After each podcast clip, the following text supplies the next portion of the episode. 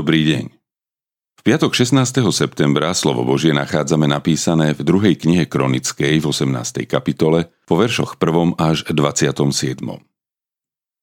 Jošafát mal mnoho bohatstva a slávy. Vstúpil i do rodinného pomeru s Achábom.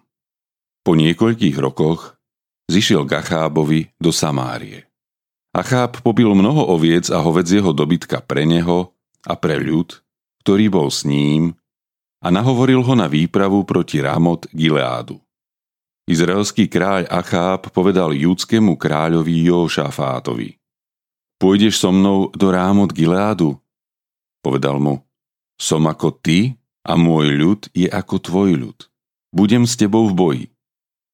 Jošafát však povedal izraelskému kráľovi, Opýtaj sa ešte dnes na slovo hospodinovo. Vtedy izraelský kráľ zhromaždil prorokov, 400 mužov a povedal im. Máme ísť do boja proti Rámot Gileádu, alebo sa mám toho vzdať? Povedali, ťahni, a Boh ho vydá do rúk kráľa. Jošafát však povedal, nie je tu ešte nejaký hospodinov prorok, ktorého by sme sa spýtali? Izraelský kráľ povedal, je ešte jeden, ktorého by sme sa mohli opýtať na hospodina. Jeho však nenávidím, lebo mi neprorokuje dobré, ale vždy len zlé. Je to Mícha, syn Imlov. Jošafát povedal, nech kráľ nevraví tak. Na to izraelský kráľ zavolal jedného komorníka a prikázal. Privedi hneď Míchu, syna Imlovho. Kým izraelský kráľ a judský kráľ Jošafát sedeli každý na svojom tróne, zaodiatý kráľovským rúchom, sedeli na priestranstve pri vchode do Samárskej brány, všetci proroci pred nimi prorokovali. Citkia, syn Kenánov, si urobil železné rohy a volal. Tak vraví hospodin, týmito budeš postrkovať sírčanov až do ich zániku. Podobne prorokovali aj ostatní proroci. Tiahni proti rámot Gileádu a budeš mať úspech, lebo hospodin ho vydá kráľovi do rúk. Posol, ktorý šiel zavolať Míchu, mu povedal Hľa, prorocké predpovede sú jednoznačne priaznivé kráľovi.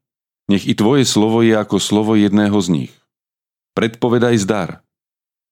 Mícha však povedal, akože žije hospodin, budem vravieť len to, čo mi povie môj boh. Keď prišiel ku kráľovi, kráľ sa ho opýtal. Mícha, máme ísť do boja proti Rámot Gileádu, alebo sa toho vzdať? Povedal mu, tiahnite, budete mať úspech, dostanú sa vám do rúk. Ale kráľ mu povedal, koľkokrát ťa mám zaprisahávať, aby si mi v mene hospodinovom vravel iba pravdu? Povedal, videl som všetok Izrael rozptýlený po vrchoch ako ovce, ktoré nemajú pastiera. Tu riekol hospodin, títo nemajú pána, nech sa každý vráti v pokoji domov. Izraelský kráľ povedal Jošafátovi, Nepovedal som ti, že mi nebude prorokovať dobré, ale zlé? Ďalej povedal. Preto čujte slovo hospodinovo. Videl som hospodina sedieť na tróne a celý nebeský voj stáť mu po pravici a ľavici. Tu riekol hospodin. Kto omámi izraelského kráľa Achába, aby vytiahol a padol pri rámot Gileáde? A keď hovoril jeden tak, druhý onak, predstúpil akýsi duch, Zastal pred hospodinom a povedal Ja ho povediem. Hospodin sa opýtal, čím? Povedal, výjdem a stanem sa živým duchom v ústach všetkých jeho prorokov.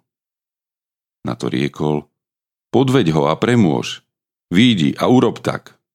Nuž teda hospodin vložil do úst týchto tvojich prorokov živého ducha, lebo hospodin vyriekol proti tebe zlé. Tu pristúpil Citkia, syn Kenánov, udrel Míchu polícii a povedal Ktorou cestou odišiel odo mňa duch hospodinov, aby hovoril s tebou? Mícha odvetil To uvidíš ten deň, keď budeš chodiť z izby do izby, aby si sa skryl.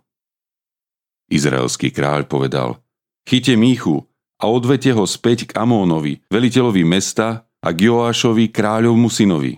A povedzte, tak vraví kráľ, Uvrhnite tohto do vezenia a chovajte ho núdznymi dávkami jedla a vody, kým neprídem v pokoji. Ale Mícha povedal, ak sa ty naozaj v pokoji vrátiš, nehovoril skrze mňa hospodin. A dodal, čujte to všetky národy. Nič nové pod slnkom, ani v politike. Ako by sme čítali správy z dnešných dní. Aj dnešní mocní často spravujú veci verejné bez bázne pred Bohom. Vytvárajú si vzťahy a všelijaké dohody založené na neúprimnosti a klamstve. Mnohokrát aj dnešní mocní radi zaťahujú do politiky cirkev a majú radi tých, ktorí im pochlebujú a hovoria príjemné reči. A ak sa medzi nimi vyskytne človek, ktorý miluje pravdu a žije v bázni pred Bohom, rýchlo sa dostane do nepríjemností. Preto veriaci človek a cirkev musia dávať pozor nielen vo voľbách, ale majú využívať aj všetky možnosti, ktoré im ich postavenie poskytuje na to, aby dávali pozor aj na správanie mocných a odhaľovali neprávosti, skutky diablove aj v politike. A nie len odhaľovali, ale aby aj napomínali. Aj mocných, ak títo zneužívajú svoje postavenie, ak myslia len na svoj prospech a zabúdajú, že majú slúžiť ľuďom a spravovať veci verejné v pravde, spravodlivosti a láske. Církev a zbožní ľudia majú v dnešnej spoločnosti dohliadať aj a najmä na to, aby politici nezneužívali církev a zbožných ľudí vo svoj prospech a pre svoje záujmy, ktoré sú mimo pravdy, spravodlivosti a lásky. A nadovšetko sa zbožní ľudia majú modliť za vrchnosť a vysoko postavených, aby sa poddávali vedeniu Ducha Svetého pri všetkých vážnych rozhodnutiach. Autorom dnešného zamyslenia je Jozef Grexa starší. Modlíme sa za cirkevný zbor Radkovské Bystré.